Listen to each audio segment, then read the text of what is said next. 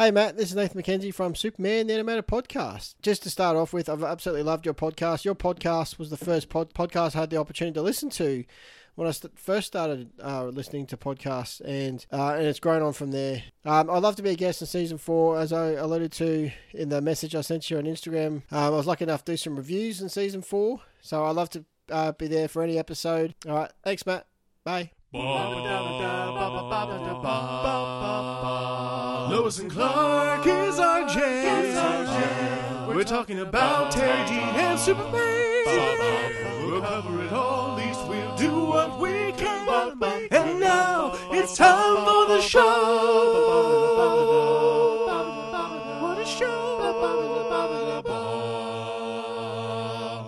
And welcome back to Lois and Clark, the new podcast of Superman. I'm Matt Truex, and joining me from the other side of the world, first time caller, Mr. Nathan McKenzie. How are you, sir? Hey Matt, uh, I'm very gracious to be here, and I can't wait to talk about this awesome episode, but also one of my favorite TV shows, Lois and Clark. Yes, uh, you have been haunting, you know, around the, the same places I've been on online for, for years now. Uh, we're both on the Facebook groups, and and you you're a frequent commenter, and I, I thank you so much. Uh, we just played the audio clip, but you were uh, nice enough to send in the little bit of like audio getting to know you um, when I asked for it last year, and it was just like an immediate like oh my god yes like of course you should be on it so so please you know first time caller first time guest to 90s metropolis here um what what first of all what brought you to lois and clark how did you find the show Um, so as a kid growing up, uh, Super, so uh, Superman the movie was a big deal for me, but actually I saw Superman 2 first. Um, but Okay. it was the international edition. So for me, there was a lot of scenes in that um, that when the DVD came out was not there. So like at the i end, was gonna just- say you probably just saw my pregnant sigh of like i know it's a thing but i don't remember which had more or whatever but like the international had like restored scenes essentially right Oh, exactly. It had at the end when he actually destroys the fortress. You see, you know, the villains leaving the fortress. You see, Okay. um, you know, all that sort of stuff. There's li- little little bits here and there. So when the DVD came out, I was very confused. Um, like what, and especially when I saw Superman four come out as a kid, and so why is he still in the fortress? This was destroyed back in Superman two. Um, but from there, that's where my love of Superman uh, came from. Was the Christopher Okay. Reeve movies, uh, and then when I found out Lois and Clark was coming on TV, I was how old was I? I was i was gonna ask so you. ninety. I would have been twelve, so it would have Okay. come out in um, ninety three here, and I was sneaky too because it was it was on about seven thirty at night, the pilot, and I had, to, I had to go to bed, and so but I had a spare TV in my brother's room, yeah. um, who had left who had left home, um, and so I had the VCR had it recording, um, and I went off to bed, and I sneakily about half an hour after I was supposed to be in bed, climbed out of my bed, went into the spare bedroom, turned it on, just watched a little bit of it here and there, and and that's where my love of the uh, the show came from. But just obviously the, the many differences. Like the first thing I found interesting when I started getting into the first season was how different Lex Luthor was than he was in the Christopher Reeve movie. Knowing because I didn't read any comic books until I got much older, so I didn't Okay. know the that version of the character. So and yeah, but we only got like the first two seasons in Australia. Then we lost track of it after that, and I didn't really get to watch all four seasons until I was deployed um, in Iraq in uh, 2006, and I actually Wow. found season two over there, and um, I grabbed that and watched that, and that's where I, my love of the show came again. And then I bought all four seasons um, from the states because we couldn't get it here in Australia, and then then yeah, and then uh, the my love for the the character has grown uh, on obviously a lot more since then. Smallville's been a big part of my life. Mhm. And obviously do a podcast myself um, of the animated series as well. So and I just love the character and you know and just with the comic books, the TV shows, the movies, and yeah, just just just love the the, the, the superhero that he is. Yeah, cool. Now, like, obviously, your your love has expanded to um, the different, and I imagine you're like me, where like you'll dip a toe in anywhere where there's a little bit of Superman and like kind of see what flavor of it and, and whether you like Yeah. it and what type of thing. Um, why the like? I'm not fighting you. The animated stuff, the DCAU is is still just like such a high bar of superhero storytelling for me. But um, why why Superman the animated series? Because I feel like that's one that is often overlooked. It's funny you say that actually, because um, when I first got into podcasting, uh, when I first heard about what podcasting was, Uh, the, fir- the first thing I typed in was Superman, obviously, and the first podcast I came across was yours, and that's where Oh I thought, God! wow. um, so I actually uh, started listening to season one not not too long after you started. Um, I loved your interview with I can't remember the actress's name who did Cat. Tracy Uh, Scoggins. yeah, Yeah. I loved your I love your interview with her, and and that's where my love for listening to your show came from. And I and and then you had interactions with obviously other podcasters with Zach, and that's when I got listening to Always Hold On to Smallville and all that sort of stuff. So I thought, okay, my two favorite TV shows are gone. So Smallville, done. Zach, Zach does a great job. Lois and Clark's done. Matt does a great job with that. I thought, what can I do that no one's talking about? And um, the one thing I thought about Superman on his own, not talking about Justice League or Justice League Unlimited, was the animated Yeah. series, and Yeah. it was so- and it was something we didn't get much here in Australia.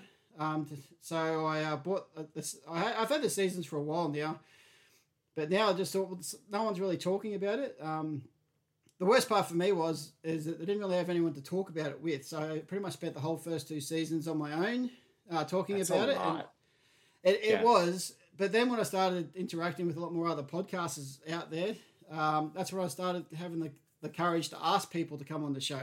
Yeah, Um, that's and- that's where it gets fun, right? You know. exactly, and that's what I love this, and and this is like to me, this is just like the multiverse of podcasts. Like you get to interact with all these great ones that you listen to for so long, but you get to be on their podcast. Like being here with yourself today is a dream come true. Um, you know, speaking with Zach on his podcast, on his Patreon, you know, and there's some other great people that I've met online. And being in Australia, I can I meet some great people overseas, such as yourself, and it's and we just love the passion for this character, and, and I think it's a dream come true. Uh, absolutely, man. And yes, uh, um, where where are you in the podcast now? Like, have you? Uh, where are you in the the show? I should say. Um, I finished season three. Um, so Okay. I, fi- I finished the series. Um, I was gonna say, yeah. um, part, part, part of me would love to go back and do the first two seasons. So I'm not just you just don't people just don't listen to me on my own. Mhm. Um, but I, I've started doing the movies. I, I did uh, Superman Brainiac Attacks, which was a tough one to uh, go through. Oh. I don't know if you've seen it. that is that and um and Superboy the TV series are still the ones Oh. that are like kind of missing in my super because it's just like it's gonna take a lot to get like I would need to like do it with you for a podcast or like have have a nerd like here in person like be hanging out with Zach or Lance or someone and just be like all right I guess we could like have a few drinks and watch this. But it's just like everything I hear about it sounds terrible. For people that don't know what we're talking about there was a directed to or you know video whatever. I was gonna say direct to DVD but whatever the fuck it was. Um, video animated video of um, Superman that used tell me if I'm wrong they used the character models from the animated series but had like nothing else to do with it. Like all the characterizations are completely different basically right oh, exactly. Well, Superman and Lois are pretty much the same. okay Uh, and they're even voiced by the same voice, actors. So oh so it, okay so like Dana Delany is still Lois Dana Okay. Delany, Tim Daly is still there, but then you get a totally different voice actor for Lex Luthor, and the way that they portray him in the movie compared to the TV series, you wouldn't even know that it's the same. Like a totally different characterization, and bizarre it's if you watch that movie and you haven't seen the series, you go, "Oh, I actually like it." Um, it's the same with you know uh, the voice actor who portrays Brainiac, totally different um, Hmm. voice actor, and I'm just watching it, going, "This is wrong." I just finished Right. se- three seasons of this great animated series, and you, that's what you do. Um, if they changed the animation style, I, I probably think I could have enjoyed it a lot more. Totally. That's what Um, helped me when they did when they started doing the the direct to video like standalone videos with like Yeah. Superman Doomsday, where it's like, yeah, it's its own thing, but there's still part of me that's like, this isn't quite right, you know? like, I still want to hear, you know, Clancy Brown's talking Lex Luthor rather than I think it was James Marsters in that one, but like, yeah, exactly. No, it was, but it's funny you mentioned Superboy because um, as a kid here in Australia, they used to have it um, on TV at like four o'clock in the afternoon. So I used to get home just after school, and I used to watch Superboy uh, religiously after school when I was a kid.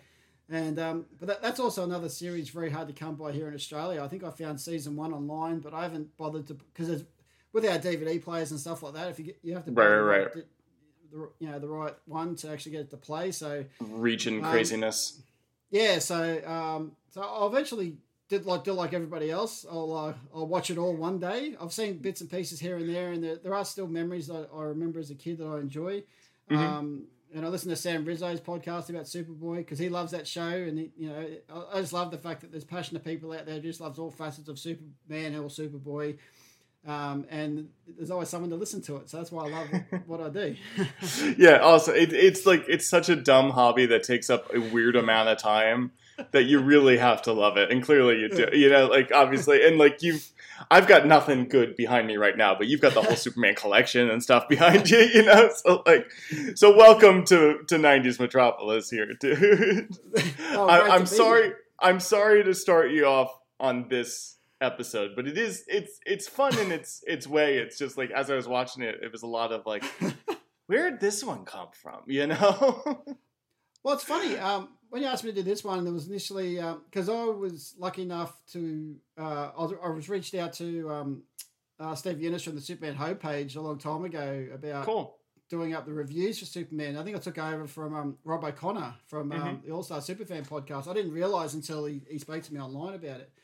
And um, so I was, I was doing some reviews of the show, and and I thought, oh, that's why we started on this one. But I, I was actually in the back of my mind going, oh, I thought we'd be talking about Leslie Luckabee, but that's, that's on. the, the, the, the, the great Australian that he is. But uh, which I, I, I always laugh when I watch that episode with his accent. I'm going, you've got to be kidding. yep. It- it- just a bizarre. The, the whole thing is so strange. But we're a couple episodes from that. For today, we're talking 412 Lethal Weapon. Written by Grant Rosenberg, directed by Jim Charleston, aired January 5th, 1997. This is, and I've been saying it all season, but this is ratings wise very much the beginning of the end of the show. Um, so I'm going to play an unfair game that I play with, um, that basically Zach plays with me on uh, his Patreon show for um, Always Hold On to the Flash. Um, but I'm going to give you the ratings. Th- These are Nielsen ratings for the past two episodes before this.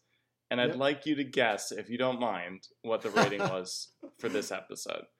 Okay. So I'll, I'll even give you a little context. The, sh- the season started with 12.2 million people watching. There was a high so far for the season at 14.9 for the wedding episode, which horrible episode, but you know, finally getting married, blah blah blah.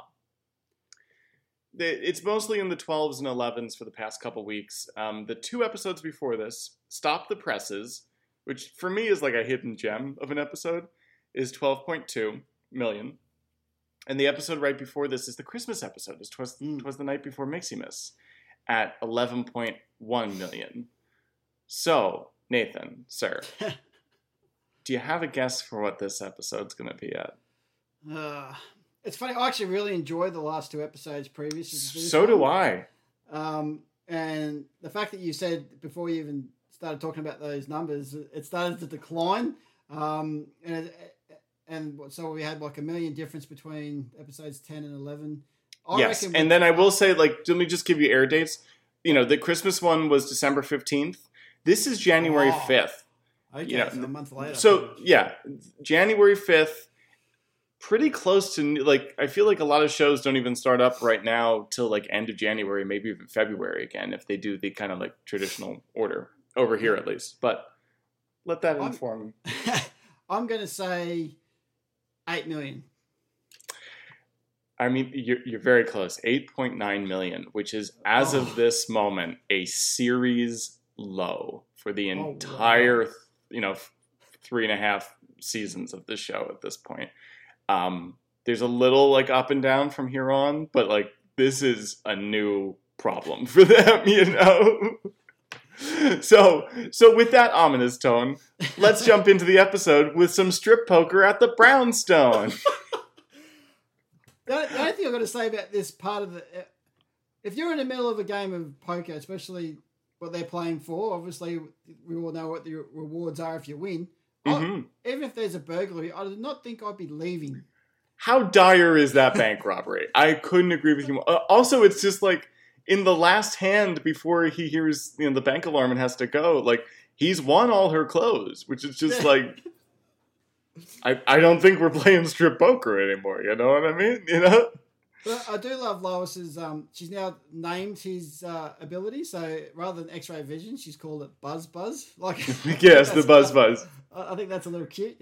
Very cute. It does make me wonder, like, does she hear us a noise when he does it? Uh, like, I always thought the noise is just for us, and it it definitely is just for us. But I'm just like, hmm, that's that's odd. Um, I do have a thing here where I'm just like, not that everybody has to be a stereotype of themselves, but I'm like, should wouldn't you think that Lois is a better poker player? Like, she was the one that was like going to Perry's standing game in season one. You know? That's very true. Uh, but also, did they even deal that last hand? They just basically just dealt it, and they just had that. They had he had the the full house or whatever straight up. There was no putting cards back or anything like that. So it seemed like No. that, that seemed like there was a step missed there. Yeah, that feels like poker made by people that don't play poker. You're right. but regardless, we get a bank alarm, and, and I think it's really Yeah. cute. Honestly, you know, there's a the whole thing is like red kryptonite's back. Everybody, it's another red kryptonite episode, and it's gonna mean craziness for him. But like he's coming to the, they've got the establishing shot of the bank, and he like shoots right through the pavement. And for this this dumb little show, I thought it looked pretty cool. Honestly, I was almost tempted to slow it down just to see because you see obviously the pardon the pun the red blue blur so to speak yes. down into the pavement. Uh, and I was almost tempted to slow it down, but I thought, no, I don't want to ruin it. But I, you're right though, like the fact that the early night or mid late nineties, I should say, and yeah, I thought the effects were pretty good. Yeah, you know the little explosion of, of you know dust and debris or whatever that, that goes everywhere, um, and we got like a villain in like classic trench coat, can't see Yeah. what they're wearing type of thing. Though we'll, we'll find out very shortly that it's it's Jerry White, Perry's Yeah. son, which the name fucking kills me. Um, I noticed in this episode, it happens a lot in this episode, but Dean's really fuck Dean Cain, but Dean is really good at what just happened acting. Like he does it in, like in like three scenes in this episode, and it just like it was the first time it occurred to me of like. Yeah, like that's kind of his go-to, like what's going on face, you know? Like, Yeah, I don't know. I don't know whether it was, it was drawing towards the end of the series, and and don't get me wrong, his acting got better over the seasons and the hundred percent. and d- definitely their chemistry is um you know one of the things that draws you to the show is Dean and Teri's uh, chemistry and um, and even in this episode I thought there was a lot of love for the characters in this one especially of what happened to to Clark you know with, with the Red K but but thing one thing about the Red Krypton I was going to ask you is that why is it Yes. every time there's an episode with Red K why is it always different like why can't we he loses powers and uh, this one his, his powers have now gone over 700% so to speak and Yeah, correct me if I'm wrong, because I'm not great on like Silver Age Superman knowledge, but I think historically Red Kryptonite was was always unpredictable. Mm, true. Is that right? Did, am I making that up? Is that a different Uh, kryptonite? No, you could be right. Uh, it's just, you know, like in Smallville's obviously he's portrayed differently because he just loses his, you know, he just turns into the evil Superman, so to speak. I always think about. Um, yeah, I've always liked that version of it myself too, where it Mm. just like it takes away his inhibitions and makes him kind of a dick, you know? Yeah, and it happens here. But then at the end of the episode, uh, which we'll, we'll get to obviously, but uh, but he, lo- he almost loses his powers a little bit. Whereas at the start of the episode, his powers grow by like six hundred percent. It's just like they just changed it also throughout the episode. I just wish they would have picked one or the other. Yeah, so I, I I looked it up here too. Uh, this is on DC Fandom Wiki, but it like historically, historically, traditionally, whatever. Um, fake historically, red kryptonite was something that always affected Kryptonians in strange and unpredictable ways. So, in fairness to the show, they're Yep. doing it right, where it's just like always a crapshoot of like, what's it gonna do to him this week, or maybe it's like each particular rock or whatever. But I, I too, I always think of, of the way they portrayed it on Smallville and the way they first portrayed it on this show, where it's just like it Yeah. makes him an asshole. It makes him like Yeah. hard to deal with, you know? Yeah, exactly. Right. Okay. Takes takes the Clark Kent out of Superman, if you will. Yeah. Um, but anyway, yeah. Plot goes on. He goes home. I, I like him just like the visual of him standing in the apartment as Superman, but being but being Clark. You know, like acting like Clark as Superman is always something that I, I respond to. Just the kind of mundaneness of that, you know. But yeah, he basically just tells Lois like, I, I don't know, like I, I was flying along fine, and then like I fell through the pavement, basically, you know, like I couldn't even stop myself. So, uh oh, you know. I just like the fact that no one notices that there's a you know Superman's flying in and out of the you know the brownstone like he I know. comes and goes. But the thing I did like about this episode, and I could be wrong, but it almost looked like they actually shot different flying scenes for him to do as he was about to land. It actually oh, maybe. it, Yeah. look- it looked like it, but I could be wrong as well. Like you know, they obviously copy and paste a lot of different of those um those scenes, but this one just seemed like they did it particularly for this episode, so that, that's new. Very possible. I know that they did the thing where it's just like one day at the start of every season, like we're doing green screen wires day, and just got him, Yeah. you know, flying and reacting in different ways to different things and whatnot. But I, I'm sure there were times, and, and certainly, especially if she's flying with him, like Yeah. they do shoot, you know, specialty stuff from time to time on episodes. So very possible. Um, meanwhile, let's check in with the villains of this episode. We meet what I mean the gadgets, right? The gadget family essentially. Um, we've got uh, what what is what is his name in this? Just Mr. Gadget, I guess, think uh, and his son uh, Carter could, which hereto referred to as um, John Spencer and Biff. Um, but we've got John Spencer from The West Wing as like a Mr. Rogers, Bill Nye the Science Guy gone wrong.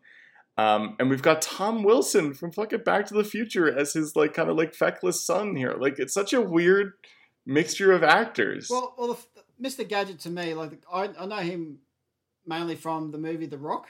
Like to me, that's the one movie I can remember him from. Yeah. oh my god, I forgot he was in that. Yeah, and you know when Sean Connery throws him off the balcony and ties his hands together. Yeah. yeah, so that's where I famously know him from. Um, and obviously, you know, we know uh, Biff from Back to the Future, and, and I think they went through a stage where he wasn't getting that many acting parts, and we did see Yeah. him on the odd TV show here and there until. Um, correct me if I'm wrong. He was on um, Legends of Tomorrow. I'm pretty sure, wasn't he? He was, yeah, he was Nick Yeah. Zano's character's uh, father, the the head of the Time Bureau. Yes. Yeah, so um, you know, so I was grateful that he got some up, some other acting jobs um, in the late nineties and stuff like that. But yeah, I, did- you, c- pi- picturing those two together, though, I tried to work out whether Mister Gadget actually was part of DC, and I found little bits and pieces here and there. I thought he was Oh. on Earth. uh, I think he is on Earth two. Um, and stuff like. Really? But uh, but yeah, that, that was just off Wikipedia though, so how you can never trust that as much as you can throw it, I suppose. But but yeah, Uh, I'll trust it enough to be like, maybe somebody read a book for this. They know how kryptonite's like quote unquote red kryptonite's supposed to work, and they Yeah. pulled a Mister Gadget in. Bizarre. Yeah. Okay, good for them, man. I like the effects though when they used the mach- the machine on the wall, the, uh, Oof. the you know, and just blew a hole in the side of the apartment. But I did I did feel sorry for the son at the start. So he's come in, he's obviously you know he's looking after his dad, um, and his dad makes fun of his apartment that you know his prison cell would look better than this. But then, oh, but you know, but then basically just saying that you know, mum mum was wrong about you. You're not the the bad guy that you th- you know. That, but this, this whole episode's all about father and sons. So I do like Yeah. continue that on. and and they're trying something here. They're trying to give these actors like something to do, like they, Mm. they do with all the villains. Where like Mr. Gadget is again like the famous uh, you know child host turned giant villain who's who's you know re- really trying to teach his son how to be a man and, and all that toxic bullshit. Um, and then Biff is like. The, um, I think Mr. Gadget's line at one point is like, "No wonder you grew up bored, scared, and emasculated." Where it's just like, I guess Biff is just like very much that character of like trying to get daddy's approval, you know? And that's what they're doing here. But it just I, I like both these actors. I agree with you. I think Tom Wilson is is usually the greatest in, in anything that he's in. You know, like Freaks and Geeks, he's the gym teacher in that, like a late nineties role for him. He's eh, awesome. He's super fun in Legends of Tomorrow. Obviously, he's one of the greatest movie villains of all time, three times over, as, as Biff and Griff and uh, what Mad Dog. I can't believe I pulled that out. Um, but then, it, you know, like they just kind of.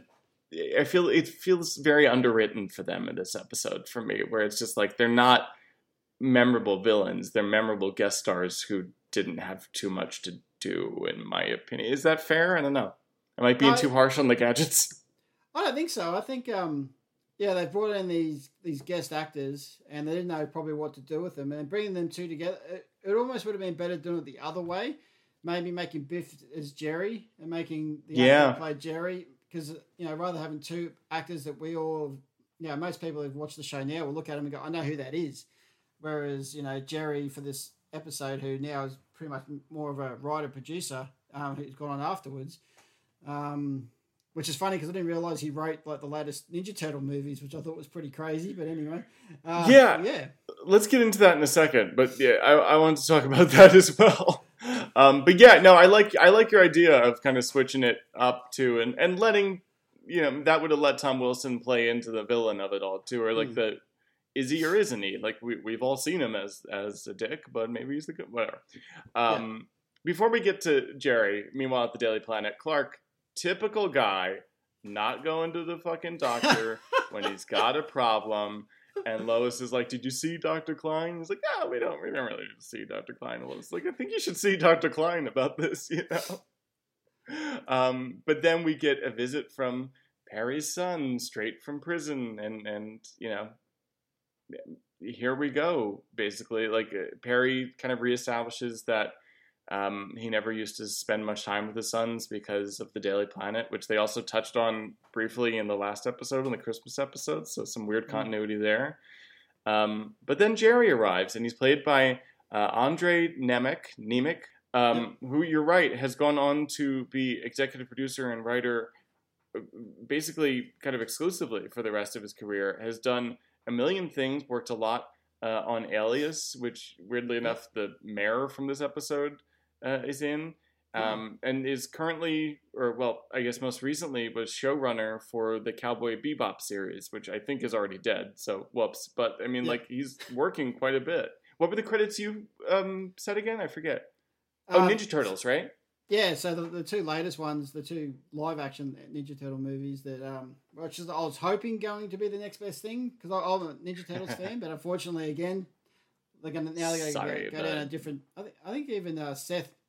Rogen is actually going to be in touch with that, but that, that's another podcast. Right, someone right, right, right, right. Yeah. I also see that he's a producer on uh, at least Mission Impossible: Ghost Protocol, which, uh, uh, frankly, fuck Tom Cruise, but um, Yeah. great movies too. So like, this guy's got a crazy career after this, which is good Yeah. because he's not the greatest actor in the world.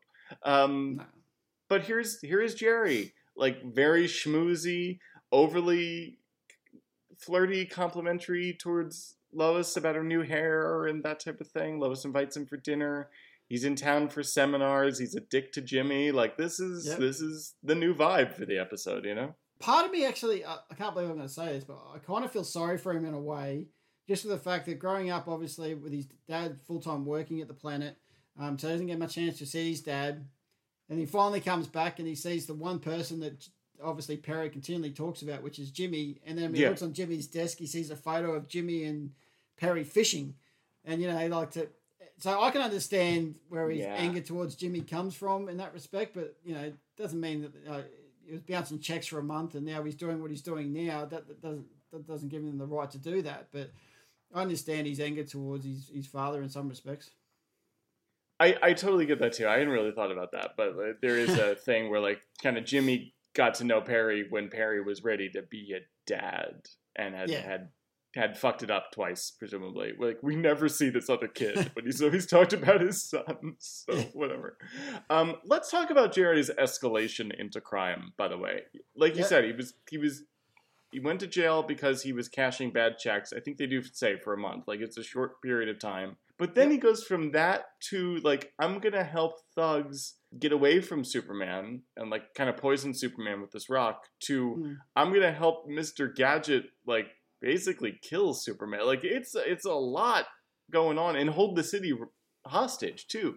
Like there's some crazy escalation here. Well, I found it interesting that um, because when we actually learn how we come across the red kryptonite, it's from the Nutridge. Uh, Brother, the uh, always have to fucking come up in these episodes. Yeah. exactly, but he goes, um, so how did you get your hands on it? You know, like, um, why would he entrust it to you? And it was like, oh, I'm trying to make money on the outside. He's he's in the slammer for 15 years, and it's just like, what? So you're gonna wait till he gets out and goes, oh, by the way, here's the money I owe you. Like, Right, you're you're now an honest crook too. Yeah. Like what are you talking about?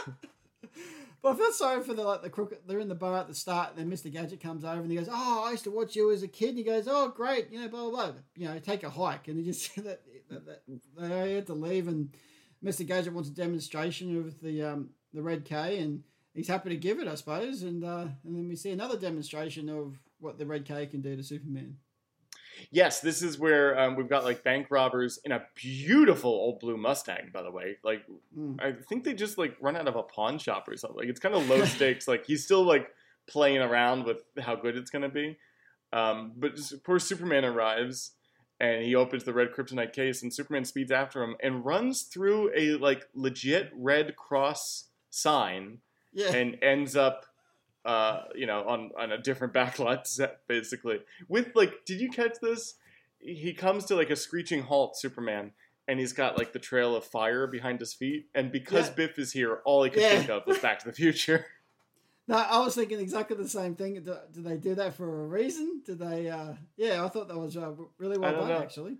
i thought it was interesting too to see like i don't think product placement's the right word for this but like to see a real red cross sign in there too which is like of course maybe as a superman show you reach out to them or something but it's just like oh you'd think it'd be like you know metropolis gives hugs or something you know like that type of a, a fakey type thing um, No, yeah, I'm not sure. It almost looks like he ends up in suburbia, where at the end of season three, I think it was. You know, where they were looking at that house where the satellite dish was.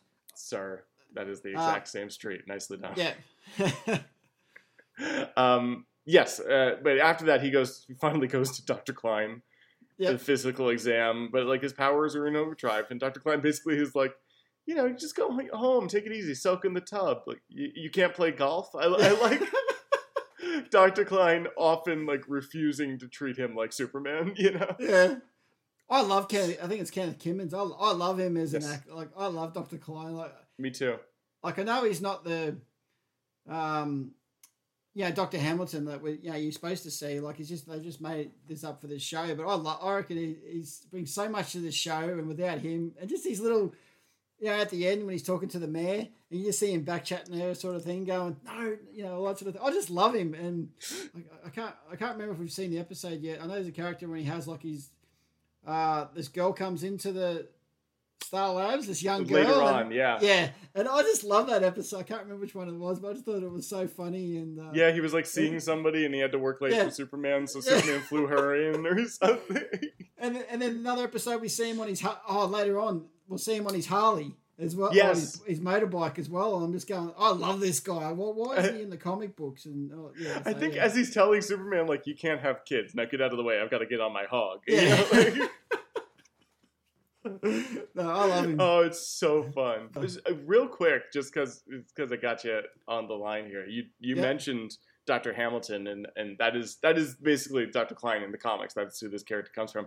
Yeah. Um, watching back uh, for your show as you have over the years for um, Yeah. Superman the animated series, does it bother you that eventually? Sorry, this is a DC animated minute, everybody. But does it bother you that eventually that they uh, in Justice League Unlimited that they write? Oh my God, who's? I'm, was about to say Dr. Klein, Dr. Hamilton uh, to be a bad guy. It, it's funny because they changed the voice actor as well, uh, which makes it probably a little, little Oh, bit easier. shame on to- me, I never caught that. Yeah, that- it actually, um, but the, the best thing I love about any series is continuity. So I love the fact that the, the last, you know, Legacy parts one and two, they actually, you know, they show the reason why Doctor Hamilton has his dis- dislike for for Superman. Obviously, what Darkseid did to him. Mhm. Um, but one thing that gets me is you can't see past that. That's the only thing that hurt me a little bit when I watched Justice League and Justice League Unlimited. The fact that he lost, they, they had so much, you know, togetherness sort of thing over those three seasons and everything he helped Superman with. Uh, you know, with his spaceship as well. I know how much you love the uh, spaceship in Lois and I love, Clark. I Um, love a spaceship. I like the spaceship in the uh, animated series too. Very different, but it's cool. Um, you know, and the fact that he can jump back in it and start flying it, which I think Yeah, the, the fact that it's now a car for him is Yeah. really nice. Yeah, But yeah, but to, to answer your question, yeah, it did. I did find it strange, especially when he came back later on in the Cadmus arc, and he, um, you know, especially with the clone of uh, Supergirl, which is Power Girl, and you know, and all that sort of thing as well. So it was just intriguing why they decided to go down that path. But yeah, I, I didn't like. I, I do. I would like to see Superman and Doctor Hamilton together. That, that- if that Yeah. answers your question. yeah. As as as as we see here, yeah, I get you. Yeah. Um, thank you. Sorry, everybody that doesn't know what we're just talking about. But back the '90s Daily Planet. Um, you know, Clark hears from Dr. Klein the results are inconclusive. Blah blah blah blah. Um, I love Lois being like, "Well, should you get a second opinion? Like from fucking Yeah. who? You know?" Like, um, but this is something I've misremembered from the series. I don't watch this episode very much, and this is something I've misremembered for always. Where I thought it was kind of in bed that he hurt her Mm. accidentally once, but it's here where he goes and like hugs her and squeezes her arm, and you see her react to it, and Yeah. like they add the kind of almost like a crunching bone sound effect, but like he hurts her and she covers it, and uh, and it comes out later in the bedroom, which is probably why I'm misremembering. But like, Yeah. I love this show for doing this. Like, I, it's such an interesting um, thing to do with with somebody this powerful with with Superman that like you know World of Cardboard right the animated series um, but uh, I I think it's kind of interesting to to take a look at how quickly his powers can go badly and obviously this show is going to do it mostly with its tongue in its cheek and there's a great line coming up of what a hiccup can do to him but Yeah. I, I, I, I still think this is really cool. I, I, I don't know. Am I giving it too much credit again? No, I, I think you're 100 percent cor- uh, correct there, Matt. Um, I, I too forgot um, when I f- watched this again um, where she got the bruise from. I, thought Mhm. it was in the bedroom as well, or it was later on we didn't see it. But when you actually watch it closely, you can actually see the expression on her face, and you can see her trying to hide it. And even when she sits down and and we go to the next scene, you can still see her holding her arm. Yeah. And you know, and that's why I like like sometimes you know when you watch something the second time around, you pick up a lot more different stuff, um, which I think was really great. And I think an earlier part when you I don't know if this is the same scene or earlier when Clark was trying to drink the coffee. Um, Yes, this is cold. the later that scene. Yeah. Yeah. he tries to heat up his coffee. Yeah, Yeah, and then how did anyone not notice that? I know that he's melting a coffee cup and spilling coffee all over his desk. I have no idea. Um, and and then later on that night, that's when the the Perry and Perry and Jerry, I can't get over that. Um, I even tried to track down. Uh, I was looking for information about is Jerry right? Jerry Jerry White. I can't even Right. say it. I don't remember.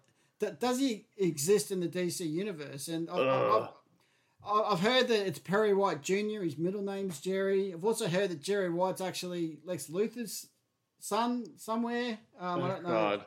Um, you know, there's just so many different. But again, and I, can't remember when uh, Perry talks about his sons throughout this series. Where he does he, he doesn't actually name them, does he? Is this No, it's always it's always the boys or whatever. Yeah. Yeah. Yeah, this Yeah, is the so- first and only time we'll ever get any sort of characterization from them. You're right. the fact that he named his son Jerry Perry. It's like what's his other son's name? Larry. Yeah, he started off as a terrible father with this. You know, like this is this is no going up for that. Um, uh, yeah, th- we get some more Jerry here. He calls Clark the like uh, something of modern reporting, and I'm like, not fucking Lois. You know, like Yeah. why? it- very very odd to me. I think Clark gets way too much credit for his reporting in this entire series, really. um, but yeah, and and again, just like Jimmy knows this is weird or whatever, but like they're coming over for dinner tonight, and that's that's Yeah. what's up basically.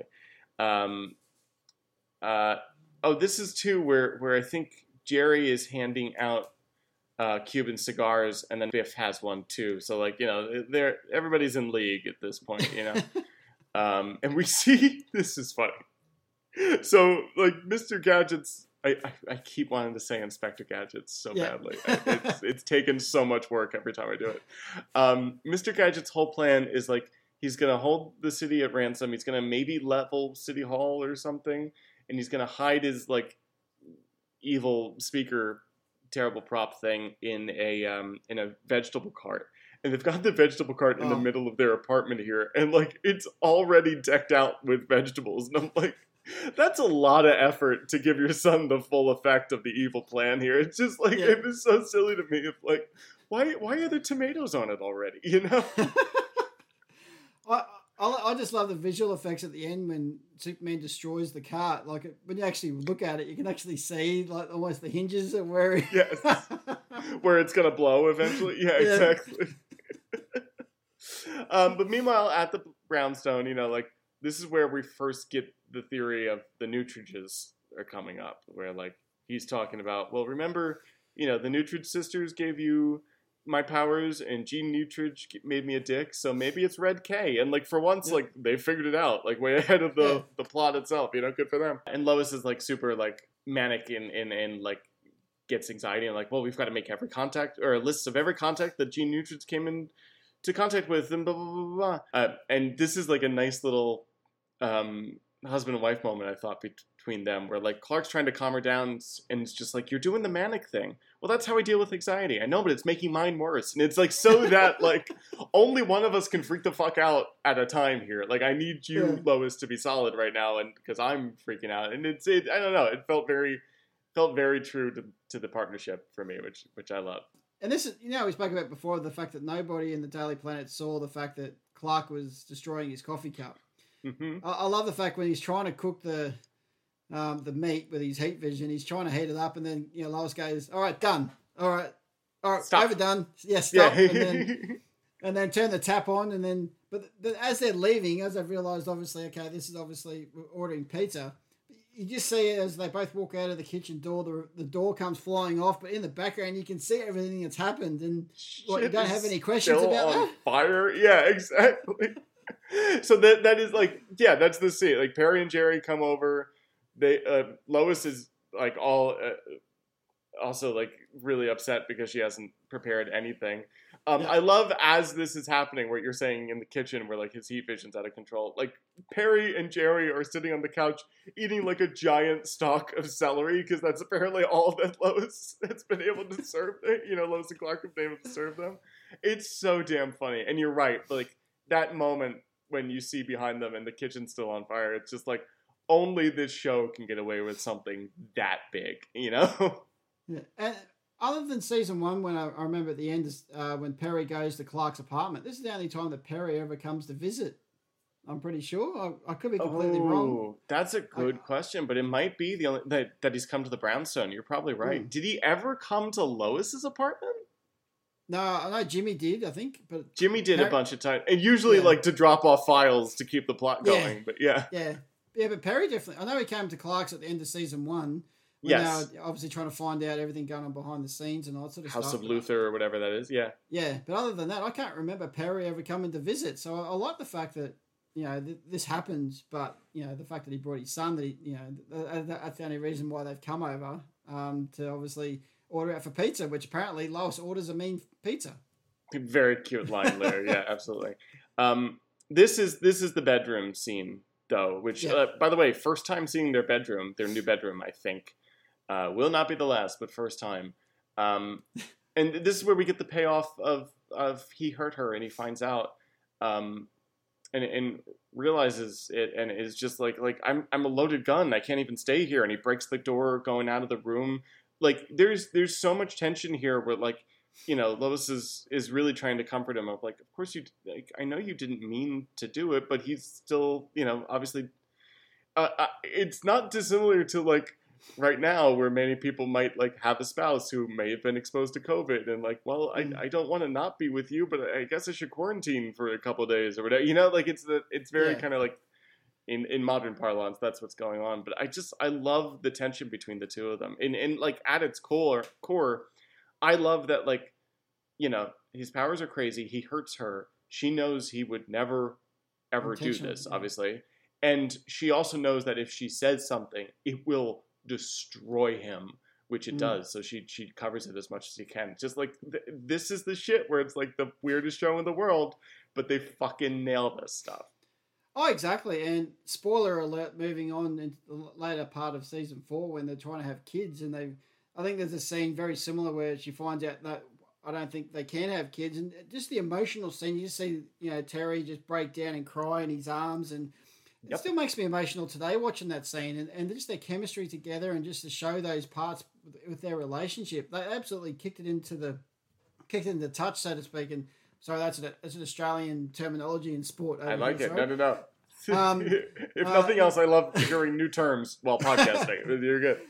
Um, and uh, and they did they you know they did the same here in this episode with the fact that and even Lois then when she went out she rolled over she still tried to cover it up and you know still, and so Clark couldn't see it but Clark and straight away he remembered that was me earlier today, and Yeah. you know, it, it was just great to see. And I love the fact that, like I said, that you can say what you want about season four, but there were they there are little snippets in there that you just absolutely adore, and you love the writing for those parts. Totally, hundred percent. I also love the ne- they kind of carried on the next morning. He's he's doing either some bad typing or weird staging, but like the the computer's like up too high when he's typing. But he's working on the nutrient list. He's slept downstairs. Blah blah blah. He doesn't even want to like touch her or kiss her goodbye here, which I really like. Yeah. Uh, and and like he super types and breaks the computer. He he hears you know that he has to go off in Superman, but he doesn't want to do the Taz change. So presumably he like you know slow changes or whatever. Um, and for good reason because he gets the the jewelry store or whatever it is, and he's not doing well. He runs right into the Metropolis mattress truck, which I think is very cute. I like how he just says sorry, sorry about that, guys. It's like, is, isn't that when we go straight to the, the, the press conference with the mayor? Yes, with the mayor, who's given me some like real Patti LuPone vibes. Th- th- This Mm. was an interesting actress, um, Nancy Dussault, who who uh, has done other things but hasn't really worked too much in in like our type of genre stuff. Um, but I liked her in this. I would have liked to have seen her come back every once in a while, but she she's really just in this episode. It's always a different mayor, isn't it? Yeah, it is. Yeah, there was there was Sunny Mare, there was Black Lady Mare, and now there's not quite Patti LuPone Mare. so that's that's where we're at. We do get a nice shot of the new Metropolis logo for this season, Yeah. um, which a little bit of Latin for you. I'm not going to be able to say this Latin phrase, but it translates to "He who transplanted, he who transplanted still sustains," which I'm like, I guess that's kind of like Superman, you know, like it, it- Yeah. you know the the ultimate transplant, the ultimate immigrant, right? Like, I kind of liked that. I never really caught that before. no, I'll, I'll Um, actually go back and have a look at that. Yeah, it's not bad. Uh, but the mayor assures us that like, the problems downtown aren't going to be an issue. Um, and then Superman shows up and kind of like steamrolls the press conference and is like, "Don't worry, I've got a health problem. Blah blah blah. Everything will be fine." And she's like, "Shut the fu- shut up," you know, like don't don't fucking tell them anything. And bit Man of Steel bars style, like kind of forbids him to do shit in Metropolis for a while, Hmm. which I like the worst thing you could tell Superman, right? No, exactly. And I think the next time we see Clark is um when oh actually there's, there's obviously something happened before that, but the, the next thing we see Clark is when he's hiccuped in his apartment. But before that we see uh you know, Jimmy's done some digging and we find out about Jerry and uh, Lois is going, you know, we don't want to bring this out, but then she does her, you know, normal journalistic um, jo- uh, brilliance as she is. Go, well, I'm going to follow this up, and then she obviously discovers what we see. Yes, uh, but, but she only does that because Jimmy kind of like suddenly Jimmy's the best reporter at the Daily Planet, where he's like, um, he said he worked for this company Ampro, and that closed months ago, and like, where the fuck's he getting this money? And Lois is like, oh, Jimmy, we can't just assume things about people, and I'm like, are you fucking kidding me, Lois? You know, like, why isn't uh, why aren't you all over this? And then thank God, like the next scene, my note is, why isn't she all over this? And my note is like, oh, good, she's all over this, you know. and you're Well- absolutely right. She stalks to the bar and she sees um, Jerry with with Mr. Gadget and Biff there. No, exactly, and same with the Rolex watch. Um, you know, Yes. Jimmy Jimmy picks that up, that up as Oh, well. right, right, right. That's another clue. You're right. Yeah, I can't remember oh, if it's this show or it's basically someone saying if it was someone telling you this, you'd be there in a heartbeat. Because it's me telling you, I have to basically come up with everything, the reason why this is wrong, like you, that you need to follow me. Why you, li- you know, if it was Clark telling you this, you'd you'd listen to a heartbeat. But because it's me, it's not. I just don't remember if this is. Uh, The, I don't think that was in this episode. I don't remember that recently. no, I don't even know if it's Lois and Clark. It's just, it's either Oh, he's never mind. Okay, like I say, it's either a movie I've watched before, but I just remember very similar to the fact that someone's, you know, if there's someone else telling you all this sort of stuff, you go in a heartbeat and go, "Yep, I'm I'm onto it. I believe you." But because it's me, you need me to justify everything before you'll actually, under, you know, go go through with it. So I, I just can't remember if it was a Lois and Clark episode or even a Superman. I just remember it in a movie, and it just reminded me of this scene. Sorry, sorry for going on a, a tangent. No, no, no, no. You're good. You're good. Um, real quick before we leave this bar scene, like not not too much to talk about here, but like this is where the threat to Jerry really escalates. Where like we find out, you know, Gadget's going to hold the city for a billion dollars ransom, or he'll level it, Um, Jerry wants out, but Gadget's like, um, and I'll destroy the Daily Planet and kill your dad. So why don't you fucking work with me? And like, you know, Jerry has a quick little scene with Perry where he kind of tries to ask forgiveness or whatever, or not really. Like he just kind of goes and visits him and, and sees him. And Perry is very sweet with just the like, the only gift I need, son, is you. Which is just like, oh man, you're killing me, dude. You know. And then he gives him a check. Gives him some money. So like, you know, Perry's Perry's laying on thick. Can we talk about props for just a second here? Yep.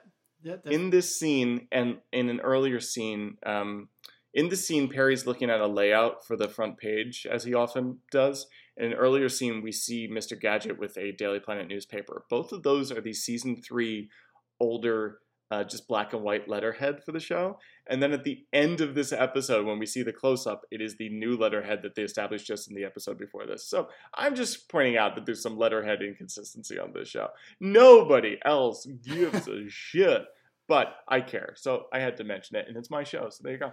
Uh, meanwhile, Fish Tank no more, man. Back at the Oh, yeah. I was going to mention that. So this is the last time we see the fish tank ever. I can't. Remember I assume, right? Like, uh, yeah, this must be the end because canonically, it's done. Place is trashed. Really good way, by the way, for them to get rid of that fucking fish Yeah. tank. I do like that. I do like you can see the little jars with the fish in it though. You can, you can Very it. cute. He tried to. He saved them, you know. but the place is trashed, and it's Yeah. it's truly kind of the cutest moment this Clark ever gets, where he's sitting there just so sad and bummed, and Lois is like, "What happened?" I hiccuped, and it's just such this awesome, fantastic little reading and performance here that it's it, it's just. It's the sweetest thing. You just want to hug him, you know. Like he swallowed a teaspoon of sugar, like mom told Yeah. him to do. It's it's all just really cute. He sits up, he touches her just like oh so gingerly. He gets excited and breaks a chair again for a while. It's just like I love it. I thought this whole scene between the two of them is is silly and very sweet. And and it was, and uh, I, I even love the part, the next part when um, he sits in the chair and she goes, "Oh, I got I got some good news," and you can just see the the look in his face, um, and you can hear the chair creaking as well. Uh, I, I thought, okay, like uh, um, I know that I know he's done some damage, but I don't know whether he's going to obviously destroy the chairs by sitting on it. But obviously, it's a fake chair. But we'll go from there. Um, yeah, exactly. But yeah, it's decided that like Lois is gonna kind of take on the investigation by herself for a while, and like even at the end of the scene, he goes to hug her, he thinks better of it, and Yeah. then she takes his hands. And I'm like, this is fucking perfect, perfect stuff for them for me.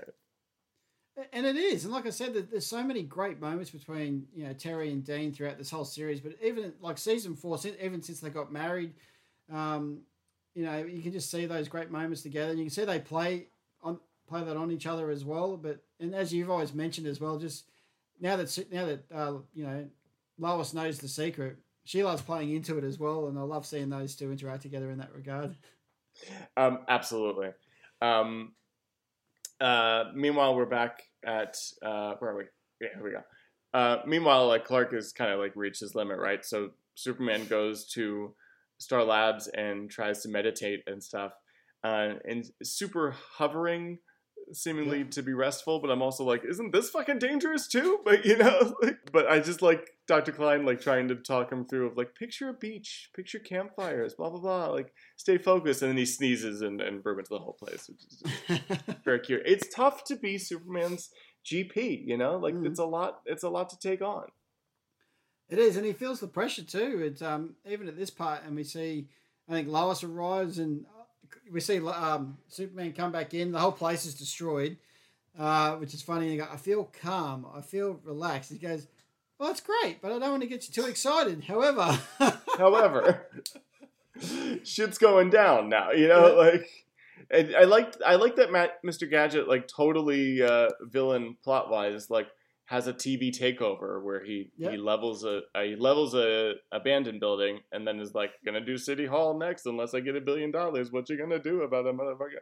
You know, like that. That's such a um, kind of classic uh, villain comic thing for me. Like it's it's fun to see it done here every once in a while. You know. what? And that's just it. Uh, And I, I was listening um, to another podcast recently talk about the original, you know, the new, you know, the old George Reeves you know Mhm. serials and stuff like that. The fact that every episode was basically just a new villain of the episode, rather than like you know like a whole series of Lex Luthor. This just seemed like this is the villain of the week story. They thought, oh, let's just pick a new villain this week and go from there. But would you think if you're trying to get a billion dollars out of the government or out of the would you actually show yourself on TV and so everyone can spot you? Um, so now No. everyone can see who Well- you are, or do you think he's done it so he wants people to know who it was? I, I guess it's that. Like you're absolutely right, but it, it's. It, I guess I just go to like the Joker, but it's not like the Joker's going around in polite society generally. You know, like you're right that this Yeah. guy could get around with like a hat and no uh, Mr. Gadget merch, but I guess I, you know, he, he was on TV. I think he just, I think he just misses the spotlight, man. yeah, I think you're right. Yeah, that, Maybe yeah. it's that, you know. Um, but yeah, we, we go back to Star Labs, like you were saying. They're they're cleaning up. It's it's trashed, and Lois comes in. It's like, where's Superman? He's in a soundproof room finding his center. You know. I love too that they don't know what's going on because they only just got electricity back. Because like whatever the fuck Superman did knocked this place out for a bit. You know. um, but this is where you were saying like the mayor comes in and she and Dr. Klein have clearly been at odds before. Like Yeah. they, they've got a fun little back and forth here. Um, but uh, Dr. Klein then admits that he's been forbidden to tell Lois that the mayor is making kryptonite bullets, which like that's a big step, Mrs. Mayor. Thanks so much for that. Well, that's just it. Like, is it everything they're going to do? Like the start of season four, they had the you know the kryptonite, you know that they fired it, you know all the Kryptonians. That, Right, the kryptonite like missile or yeah, Yeah. exactly. Exactly. So Grenade. obviously that's it, it's their deterrent. Obviously, as soon as Superman goes out of control, we've got a you know we've got the safe. You know, and it's been stolen out of Star Labs how many times? But there's still A million there. times, yes. You know, with the lakes in season three, it's like yes. where's all this kryptonite coming from? Like, is there like a plethora? Is there a, you know? I guess they keep replenishing. I don't know where from. You're right, but No, it seems know. if you need to get your hands on any color kryptonite in Metropolis, as long as it's the two we've established, you, yeah, you're pretty good. You just have to like look up the Nutridges or knock over Star Labs. You should be fine. exactly. Um, but here's where we get like kind of a womp womp of a of a finale for me, Mm. where like it should be big stakes. We're gonna level the city and whatnot, and you know Perry and Jimmy are there on the scene. Um, but it's just like it's kind of low energy for me, where it's like Biff is walking around as a cop for like no apparent reason. Superman lands and sees the um, device in the apple cart, and Jerry goes to red kryptonite him, but Perry talks him down, but still, you know, there's the kryptonite bullet thing, and like there should be kind of building tension here, but I, I, it doesn't really work for me. What, what was your take on it? I remember um, I was just going through my the old review that I did on it, and it, that's that was Mm. my last paragraph was saying that the it's, it's like they rushed the ending. Um, Yeah, and and yet it's still listless. You know, like it's Yeah. weird. I would have loved, like I remember back in season three with Ultra Woman when he rocks up in the cab. I reckon that would have been the same sort of thing here. Like we all know he's he's still you know not 100 percent, he's 700 percent. So why does he he still wants to fly into the scene? I, I still would have loved to see him rock up in the cab again because I don't want him to see him. It better be that same fucking cabbie too, with the same cigar going and shit. Yeah. But like I said to you, even the um the crate which had the device in it, you can just see him when he lifts it up. You can you can see where they've obviously made all the you know all the um Yeah, it's like pre-scored basically. Yeah. and and then when you know Jerry's but again, why is Perry and Jimmy there? Like they know this thing's about to be destroyed. Why are they there? Obviously for the story. It's just why are they there? And then This is what you have reporters for, Perry. You know, like Yeah. Lois is there; she'll cover it. It's fine. Exactly, and, and Yeah. technically Clark's there too, but nobody knows. Uh, oh, we don't need to talk about that. I didn't see him. But uh, yeah, true. I'm still looking. Um, but then they still fired the kryptonite bullet at, at Superman. Like it, it was literally he wasn't doing anything wrong. the day was saved, asshole. Yeah. But, but talking about the um the, fa- the fact that this last scene was rushed is when Mr. Gadget tries to take off, we see you know Dean gets up, he grabs his cape, walks in front of the screen to look like he's flying away. But then the next thing we, we, we cut to, like you said, that newspaper with the, the colourful heading of the the Daily uh, Daily Planet logo, and we, we didn't even see the capture. Like I, I would have liked to have seen that to make the ending, Totally. but that, again they rushed it. I don't know why. If they just felt the we needed to see more of the father son dynamics of both Perry and Jerry, and obviously Mr. Gadget and Biff. Yeah, I, I. I get wanting to see that, but I'd take the extra 15 seconds of him like stopping the car or whatever. But Yeah. it, may- maybe there were production problems this day too. It's very clearly raining, which they probably are never counting on out here. You know, so like that's probably an issue. Um, But yeah, story wise, you know, I get that they have to shoot. They have to shoot the kryptonite at him. It Yeah. just grazes him, but it kind of like sets him back at level and and gets rid of the red kryptonite craziness in him. Um, but yeah, the rest of it just not so much. And then here at the Daily Planet, you're right. Like cut to the headline, and then you know Jerry is there, um, being held by the cops, but I guess they let him like say goodbye to Perry or whatever. Yeah. There is, I you know, background acting is is a thankless job, and you're there all day and whatnot. But this background cop that's holding Jerry. I shit you not, looks directly at the camera for like three seconds, and then remembers like, oh, I should look, I should look away. I should be in this scene. I I kind of never noticed that type of thing, but like it was so egregiously like, stop looking at me, stop looking at me, you know. I need to watch worth worth a look. Yeah, worth a look, everybody. Um, but yeah, this is where we get the the Perry. You know, like Perry is fucking bummed when Jerry leaves, and he's just like, I really wanted to change, but I guess I'm, I guess I was blind to the obvious, and it's just like. It's really sad. Lane Smith has a frog in his throat here. He, he really Yeah. believed his kid and um, believed his kid started to love him. You know, like Yeah. Lane Smith is just wonderful in this scene. It's it's so sad that it's for kind of this small a moment, and then he leaves, and Lois and Clark are like, "Yeah, should we go fuck?" You know, and like that's kind of how the episode ends. You know, it's really weird that the two tones of it don't quite mesh here. You know. Yeah, because there are so many good things in this episode that we talk about. You know the the parts between you know Teri and Dean with those parts when you know we've already discussed, and also Lane Smith and his emotions at the end of this episode. You just have the feels, and it's hard to to watch this and go. We've saw these great parts out of this episode. Like, w- yeah, it would have been good to see him come from something else, but yeah, he, he definitely played that part really well, especially when he gave the watch back at the end and.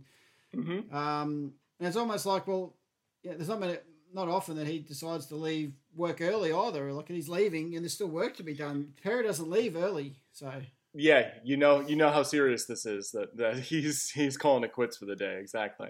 I, I will say, last little bit, it, the tone doesn't match, but I like that she knows that he's X-raying her, and she's Yep. into it. I'm like, you kinky little fuckers. I love it. Um, and with that, we end another week in Metropolis. So you mentioned ratings, which I haven't been doing for a while because I'm just like, eh, we're watching Lois and Clark. What's up? But but um, are do you have your your review up from Superman homepage? yeah. There, it, it's one out of five, right? Or at least it is for small. I, I actually gave this a three out of five. Three, or, or excuse me, it, it- that that's the scale you're on. But you gave it Yeah. a three out of five back in the day when you wrote that Yeah. review. What are you What are you feeling for it now? Are you sticking by that or? It's funny because normally I would give this a lower score, but the reason why I still stick with a six out of ten or a three out of five is for those those beautiful moments that we just spoke about with Teri Hmm. and Dean and Lane Smith and the the father son dynamics, the, the two different versions of obviously with the villains and the hero sort of aspect, and um, it was good to see that that you know Perry always spoke about his sons, but we finally get to see one. So I love the fact Mhm. that they finally you know again continuity, which is what I love about Right. the series. Um, so yeah, so I, I would rate it a six out of ten. Okay, I, I think you're probably. I, I'm just gonna go out of the Superman homepage scale and, and do the fives for this episode in, in in honor of our guest. um, but yeah, I I, I think uh, I think that's fair because like villain wise and plot wise, there's nothing really here, but there's there's great there's undeniable Lois and Clark stuff for me. Yeah. Um, let's get to that stuff. Can I ask you a few questions, sir? Certainly can. Uh, was this a good episode for Mr. Clark Kent? Did, did Clark, you know, in glasses have have enough to do for you here? Uh, I don't think it was a bad episode. I think it was in between. I think there was a lot of good moments, uh, as we discussed before. But Yeah. on his, on his own, um, I wouldn't say it was the best episode. But when he and Lois had scenes together, that's when I saw the best of Clark. I agree. It, his his plot is know his plot is very super centric in this episode, but um, I do like what they give him to play as Clark, and and just that like you get the vulnerability side of him, and that's that's always nice to see, and it, it's done really well in this episode. Uh, was this a good episode for Little Miss Lois Lane? Uh, yes, I, I believe it was, just to the fact that, you know, we saw those beautiful moments with her and, and Dean, as we've already spoken about, but also the moments between her and her and Perry and her and Jimmy as well. The fact that she knows deep down, I think she knows there's something fishy about Jerry, but even she's saying, look, you know, he's he's got a son, he's got his son back, so let's just leave it be. Um, yeah. So yeah, I like that that reading of it too, where it's just like she knows she can find something here, but like out of respect and love for Perry, it's just like Mm. let's just not like let's not oh you know flip this rock over. Um, which I like that now this this Lois has the maturity to say that. Where like season one, I think she'd have that itch of like oh I just got to figure out what it is.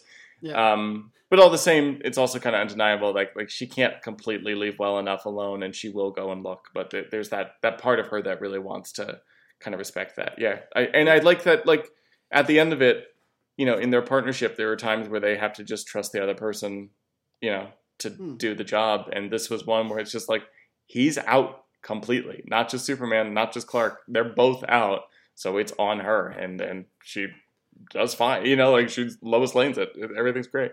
Yeah. Um, tough question. Good episode for Superman. There's a lot of him in the suit, there is actually when you think of which I about love. Yeah. Yeah, But Um, obviously, yeah, tough day, you know. Well, that's just it. He didn't really. Did, did he save the day? That's the question. Like, I know at the end, you know, we, we kind of see him take out the device. Um, this is the one episode you actually see him fail a lot, which I actually love the fact you see him actually, as you said before, very vulnerable of, of Superman. We don't Yeah. get to see that. So I think it is a good episode for Superman. The fact that it's a different aspect we don't get to see much of. And the Yeah. fact- and just the fact that we know it was Red K, but this time he was, it was a different aspect of what happened to him rather than being um, apathetic. So yeah, I think it was a good Superman. Uh, just just in that regard, just the fact it's a different version that we've seen before, and the way Dean portrayed him, I thought was, was done really well. I think that's fair. I think, um, I think in general that ep- that question is like, did he have a lot to do? And like, you know, did he do super stuff? Like, yes and yes, you know, like, and then at the end we got to see like super caution taping when he takes out Biff. So you know, like, great. What's uh, what's not to love? Um, what was your favorite Lois and Clark moment in this episode here? I, I think it has to be the, the bedroom scene um, Hmm. when we see that beautiful moment together. You know, Lois is trying to keep it a secret, but Clark knows what he's done. I think it's very hard to put aside everything else happened in the episode. That, that that was a beautiful moment in that episode, and I love the fact that you know, and like I said, moving forward in season four, we see a lot of great moments with them two together, and yeah, this was definitely my favorite scene with them two in this episode. Uh, as always, my guest is right. Just to pick something else, uh, I'm going to say, say that scene, like the hiccup scene. Like it, it's silly, but there there's such a. It's so beautiful to see the vulnerability that that he shows to her there, and see her just be so so just like ginger and loving and caring with him, and that- whole like. Um, you know he doesn't trust himself but she still trusts him completely and they'll get through it. And that's just that's just beautiful. That's that's what i watch the show for man.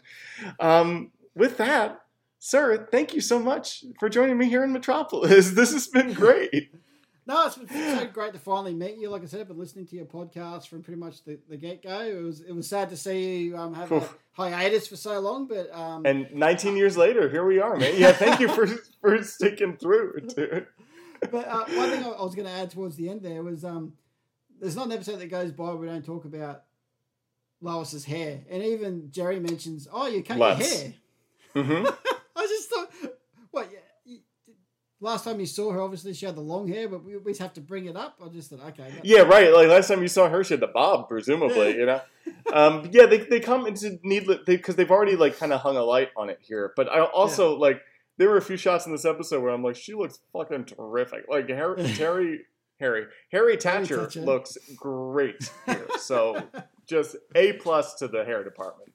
Great job.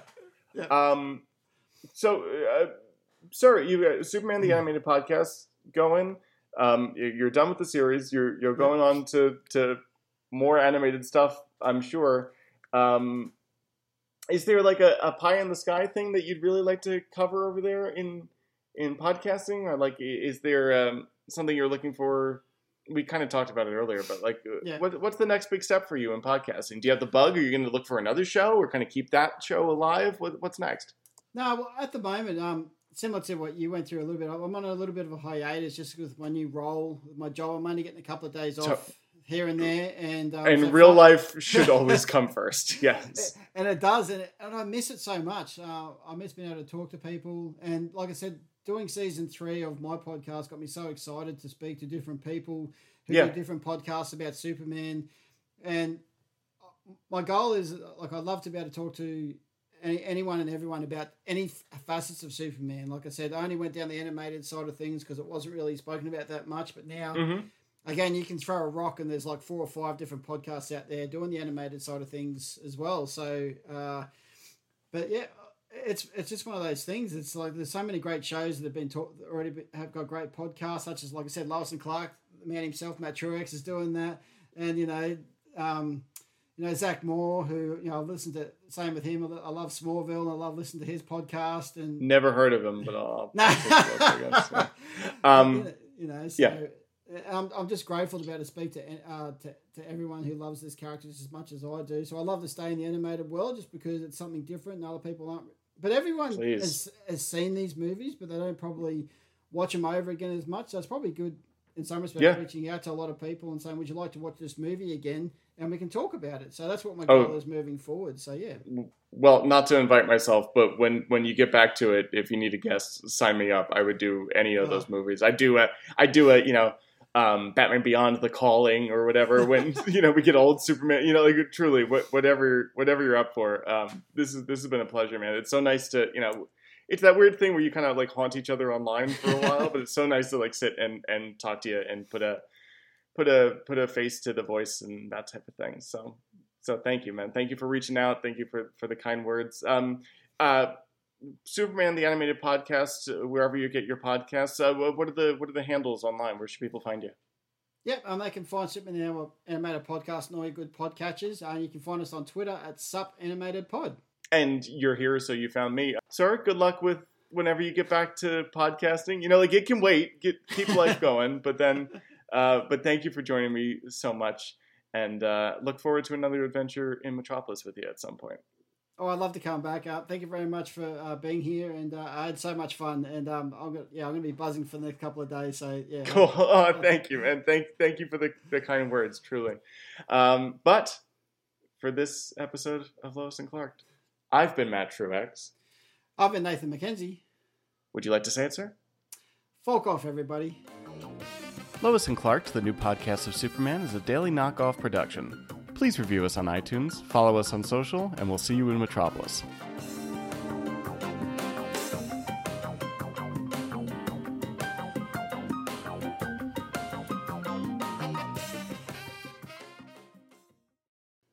Perfect. See you next time.